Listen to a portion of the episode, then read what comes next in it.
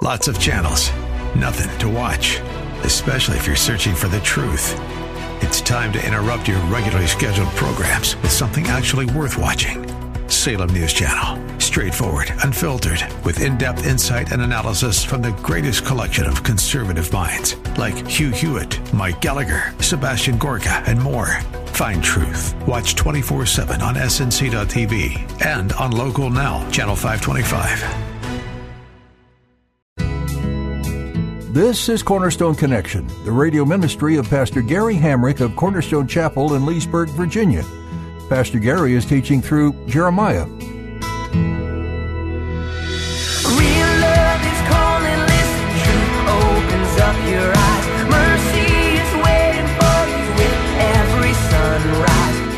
We will start to lose sight of God when we are too proud to surrender. Zedekiah didn't have to see his son slaughtered. He didn't. Jeremiah told him in chapter 38 Your family will escape, you will escape. You're still going to be held captive, but you will escape with your lives. And instead, because of Zedekiah's stubborn refusal to surrender and submit to God, he tragically witnesses his own son slaughtered in front of him, has his eyes gouged out. The last visual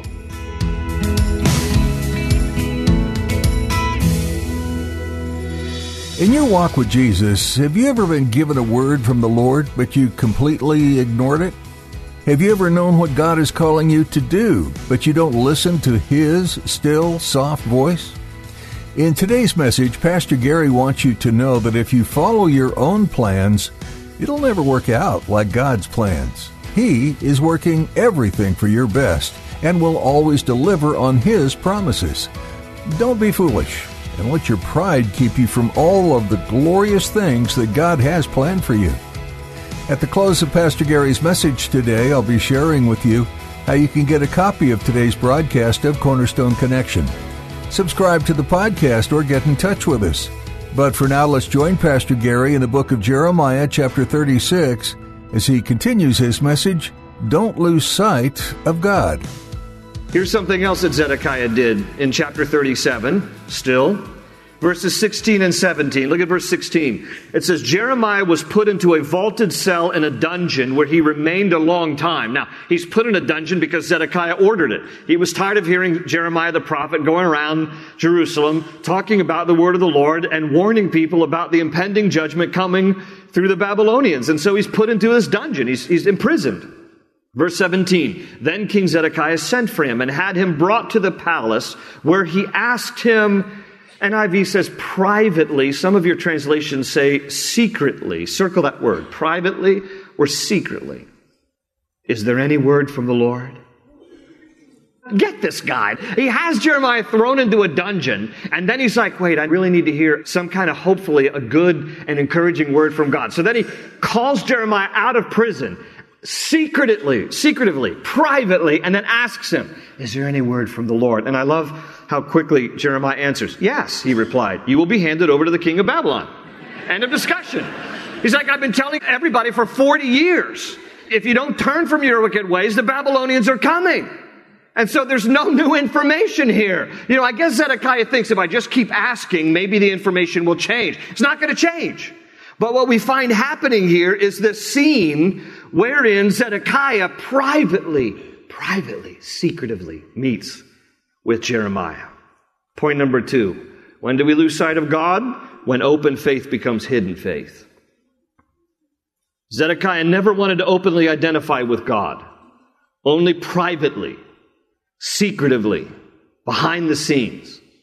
The very reason he had Jeremiah put in a dungeon to begin with was to silence him Zedekiah never wanted to publicly acknowledge God. That's why he sent for Jeremiah privately in this scene to get what he hoped was a good word from God. But it turned out to be a disappointment because Jeremiah just reiterated what he's been saying for the past many years.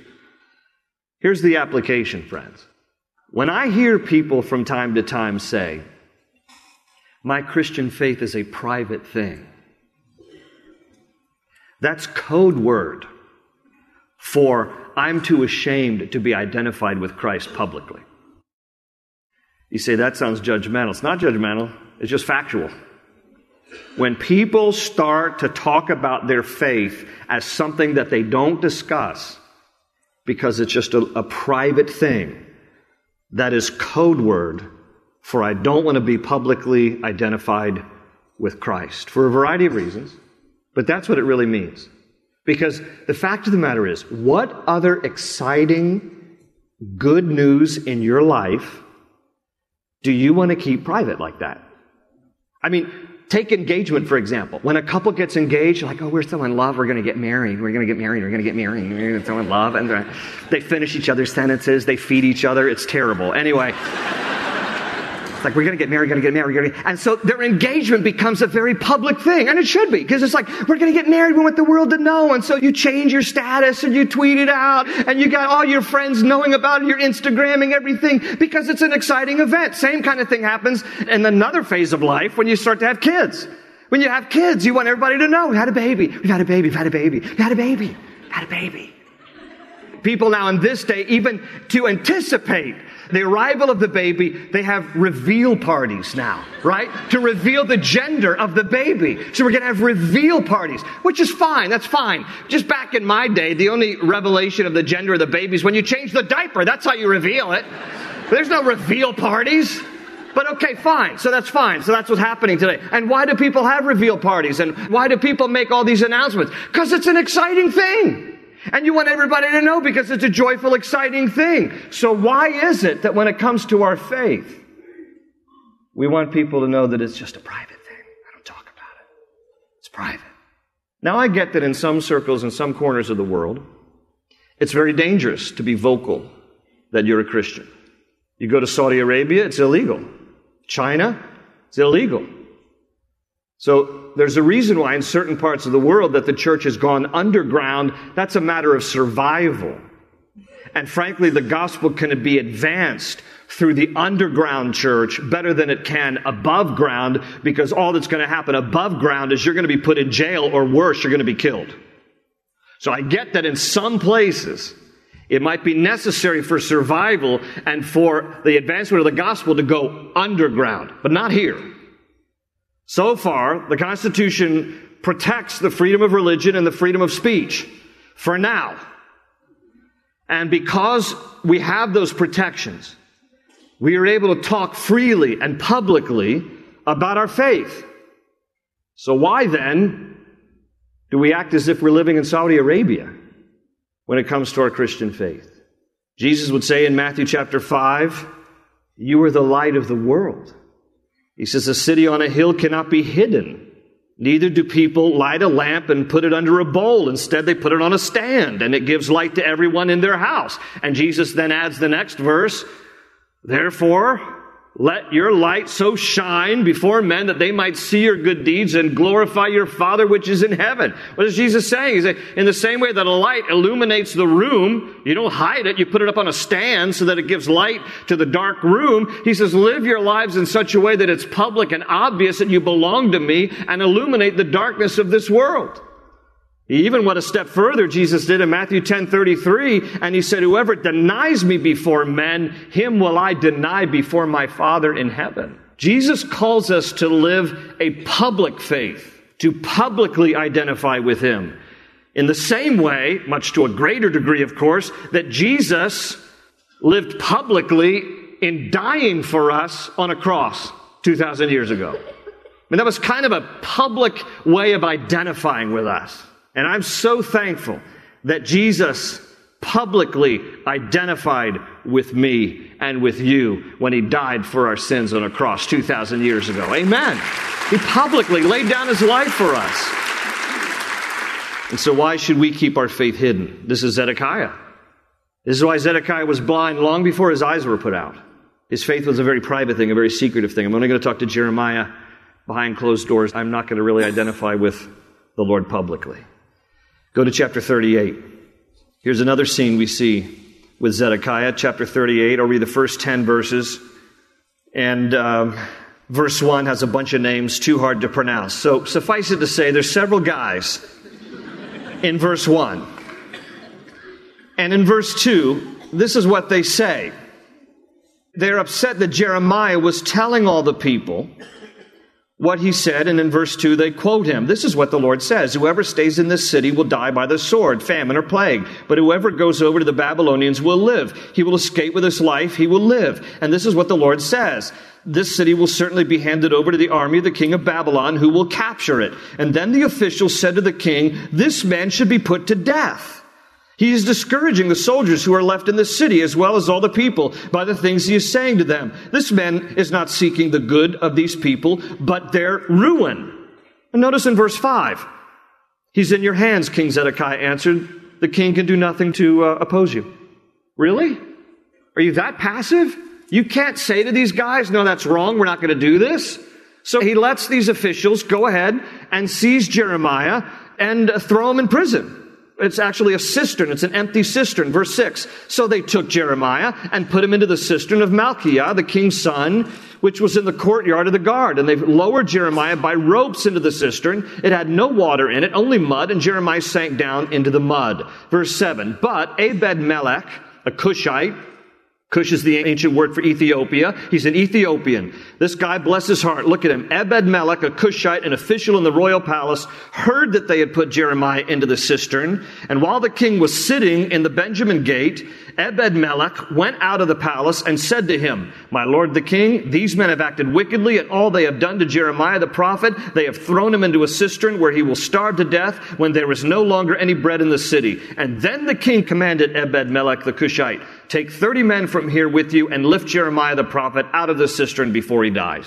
Okay, well, congratulations, Zedekiah. You have finally decided to treat Jeremiah properly, but it was only because this one guy, Ebed Melech, one of the officials in the king's palace, had enough guts to confront the king about what was going on in town.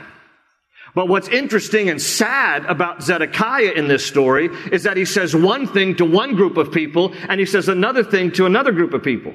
He changes like a chameleon to suit whatever the situation.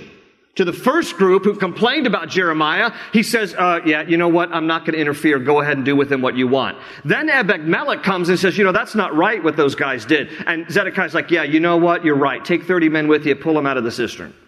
It's like he just shifts. He changes and he caters to the loudest voice, Zedekiah does, in order to appease the popular voice at the moment. Isn't this what irritates us about politicians? When politicians do this kind of thing, how they vacillate and they just cater to whatever the loudest voice is at the time. They don't seem to have any guts about any conviction about what's right and what's wrong to stand for something. And so this is who that guy is. And frankly, it's a point that we need to remember. We will start to lose sight of God, number three, when we stop doing the right thing in favor of the popular thing. Now, sometimes the right thing is the popular thing, and it's wonderful when those two things line up together. But more and more in our world, the right thing is not often the popular thing. And there is usually a personal cost attached to doing the right thing instead of the popular thing. And that's the reason why some people are reluctant to do the right thing because they don't want to pay the price that is often attached. Zedekiah didn't want to pay the price. So he just opted to do the popular thing. One group comes to him, say we should treat Jeremiah this way. Fine. Another guy comes to him, and say we should treat Jeremiah this way. Fine. Thank God that Ebed Melech had enough courage to do the right thing. By the way, in a couple chapters later, God specifically calls out Ebed Melech for his courageous, valiant act of doing what was right, and specifically says to Jeremiah, Tell that guy he's going to be spared on the day the Babylonians come. That's how much God takes note of when we do what is right, even though it may not always be popular. And the fact is, and this isn't anything new to you, you all understand in our culture today, right and wrong have become very blurred. The things that define right, the things that define wrong have become very blurred. People want to convince you that there's no such thing as absolute right and absolute wrong. The way the culture is trending is they want you to believe that it's a very relative thing. It's a subjective thing. Truth and what is right and what is wrong is what I make it. It's what is right and wrong for me. It's my truth. You hear people start to own it that way. That's just simply their way of saying, I want to get to define what is right and wrong. And in large part, the reason is because people don't want to be accountable to the God of the universe who defines absolutely what is right and what is wrong. So it's a whole lot easier for me to make up my truth and to live by my truth. It may not affect you, but it's my truth. And this is the phenomenon that's tragically happening in our world today. What's so ironic and frankly humorous is that the very people who argue for no such thing as absolute right and absolute wrong will absolutely tell you that you're wrong for believing that there is. And thereby they contradict their own beliefs. It, reminds me of, a scene, you can Google it later. Ravi Zacharias, a great Christian apologist, often goes around to secular college campuses and just engages people in debates, friendly debates, just defending the faith of Christianity. And there's this one guy who stood up, one college guy who stood up trying to challenge Ravi Zacharias. He was just like a third year freshman who stood up there in a. Uh, and he says to Ravi, he says, I don't believe there's any such thing as truth. That truth is just basically what I make it to be. There's no absolute truth. And Ravi just politely and gently stood up and he said, Well, I assume that you absolutely believe that what you just said is true. And if you do, you just made my point. And if you don't, then why should I listen to you? Sit down. and just kind of put the guy in his place. But the whole thing has become just this insane way of approaching right and wrong and truth in our culture today. And we can't stop doing what is right in favor of what is popular because when we do that, we lose sight of God. Last thing we'll look at, still here in chapter 38, look at verse 17. Verse 17 says, Then Jeremiah said to Zedekiah, This is what the Lord God Almighty, the God of Israel, says. So Jeremiah is speaking here to Zedekiah. This is prior to the destruction of Babylon. Here in chapter 38, verse 17, Jeremiah says to him, if you surrender, circle the word surrender, if you surrender to the officers of the king of Babylon, your life will be spared and the city will not be burned down. You and your family will live. You see what was told to him in advance? Verse 18, but if you will not surrender to the officers of the king of Babylon, this city will be handed over to the Babylonians and they will burn it down. You yourself will not escape from their hands. King Zedekiah said to Jeremiah, I am afraid of the Jews who have gone over to the Babylonians, for the Babylonians may hand me over to them, and they will mistreat me. They will not hand you over, Jeremiah replied. Obey the Lord by doing what I tell you, and then it will go well with you, and your life will be spared. The key word here that appears twice in verse 17 and again in verse 18 is the word surrender. It actually appears a third time in verse 21. I just didn't read down that far, but that's the key word in understanding this conversation between Jeremiah and Zedekiah. Jeremiah kept telling Zedekiah, if you'll just surrender, if you'll just surrender, it's going to go better for you than if you resist. Now, I get it. You know, if you're a king of a nation, the idea of surrender sounds disgraceful. You want to fight to the very end. But the reality is that Zedekiah was not afraid of surrendering to the Babylonians. The root of his issue was he was afraid of surrendering to God. He was too proud to surrender to God. Because the word of the Lord through Jeremiah was if you surrender to God and do what God says and just yield to the discipline that God is bringing against you, it'll go better for you when you yield to God's discipline than if you resist God's discipline. That's really what's happening here. God did not allow the Babylonians to come to disgrace the nation. God allowed the Babylonians to come to discipline the nation whom he loves. There's a big difference. God is not interested in disgracing us. You know when we bring disgrace upon ourselves?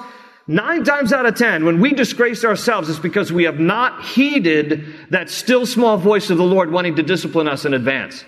And then we're open to disgrace. If we would just yield if we would just surrender to the Lord, we don't have to suffer the pain and the agony and the disgrace. Often it goes far better for us if we would just humble ourselves and yield to the Lord. Now, you know, as a parent, hey, Terry and I have three. They're all grown now, but I can tell you, as is true for any child, every child is unique. Every child has their own personality. Every child has their own way of thinking. Every child has their own, you know, perspectives. And so you need to recognize the natural bent of a child and try to encourage them in the natural bents and discourage those parts of their lives that you can see in advance. This, if we don't correct this now, this is going to get way out of control later, right? And so, you know, we have three kids and when they were little, we had to discipline them uniquely. Now, Two out of three, all you had to do was look at them. I won't mention the names, all right? But two out of three of our kids, all you had to really do was just look at them like, you know, why did you do that? And I'm disappointed. And then they would just kind of melt. You know, I, I'm not going to mention names. But they just kind of melted. But that middle child, You could look at, he could stare him down all day long. And it wouldn't matter. I remember, you know, reading James Dobson, like, okay, how early is it appropriate to spank a kid? And James Dobson, like 18 months. Like, man, I was marking days on the calendar. it wasn't that bad, and, and thankfully they've all turned out well. Praise the Lord, by the grace of God. But that middle child, there were times where we had to administer the right hand of fellowship on the padded part of his bottom. And I can tell you that there were times when we'd go in for the spank, and what he would do, he would just stiffen up. Like, it's not going to hurt. And as he would stiffen up and resist, it would hurt more. It hurts more. It just. And if he would just, you know, and I said to him once, if you would just relax, this will be less painful. this is how we are, though. This is how we get with God. God's like, okay, you're not getting it, so I need to discipline you. No, God. And this is Zedekiah. Zedekiah just resisted and he wouldn't surrender and he wouldn't yield. And as a result, he lost sight of God. The last point on our list. We will start to lose sight of God when we are too proud to surrender. Zedekiah didn't have to see his son slaughtered. He didn't. Jeremiah told him in chapter 38 Your family will escape, you will escape. You're still going to be held captive, but you will escape with your lives. And instead, because of Zedekiah's stubborn refusal to surrender and submit to God, he tragically witnesses his own son slaughtered in front of him, has his eyes gouged out. The last visual, the death of his sons seared on his mind for the rest of his life. And all could have been avoided if he would have simply surrendered to God's discipline. I wonder what we could avoid if we would just surrender when God's trying to get our attention? What could we possibly avoid if we would just humble ourselves and yield to God and say, okay, God, I surrender? God loves us too much to allow us to remain as we are. And we can either choose the path of discipline or we can choose the path of resistance. But it goes far better for us when we humble ourselves under God's merciful hand of discipline that we might be changed for the better than to resist God and see how much more difficult our lives are. Proverbs 13:15 says, "The way of the transgressor is hard." We make it hard for ourselves when we are in disobedience to God and when we do not surrender to his lordship. I pray and I trust that we will learn from Zedekiah's life a few of these points here so that we would never lose sight of God. Amen.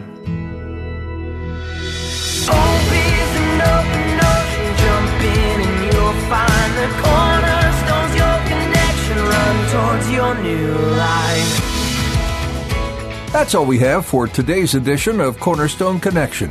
If you'd like to listen to this message from Jeremiah again, or if you'd like to explore other messages from Pastor Gary, just visit our website, cornerstoneconnection.cc. Under the Teachings option, you can download our mobile app to stay connected with God's Word everywhere you go. You will also find our companion resources. These digital study guides are meant to give you even more insight into some of the studies Pastor Gary has done and are available free of charge to you. While you're there, take a minute to subscribe to our podcast on Spotify so you never miss another message. You'll also find links with more information about the church behind this ministry, Cornerstone Chapel in Leesburg, Virginia. If you're in the area, we'd love to meet you in person. Come visit us.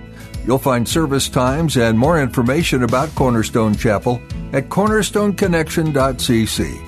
With that, our time with you has come to an end for today. So put a marker in your Bible where we left off today in Jeremiah and make plans to join Pastor Gary next time. Thanks again for listening to today's teaching right here on Cornerstone Connection.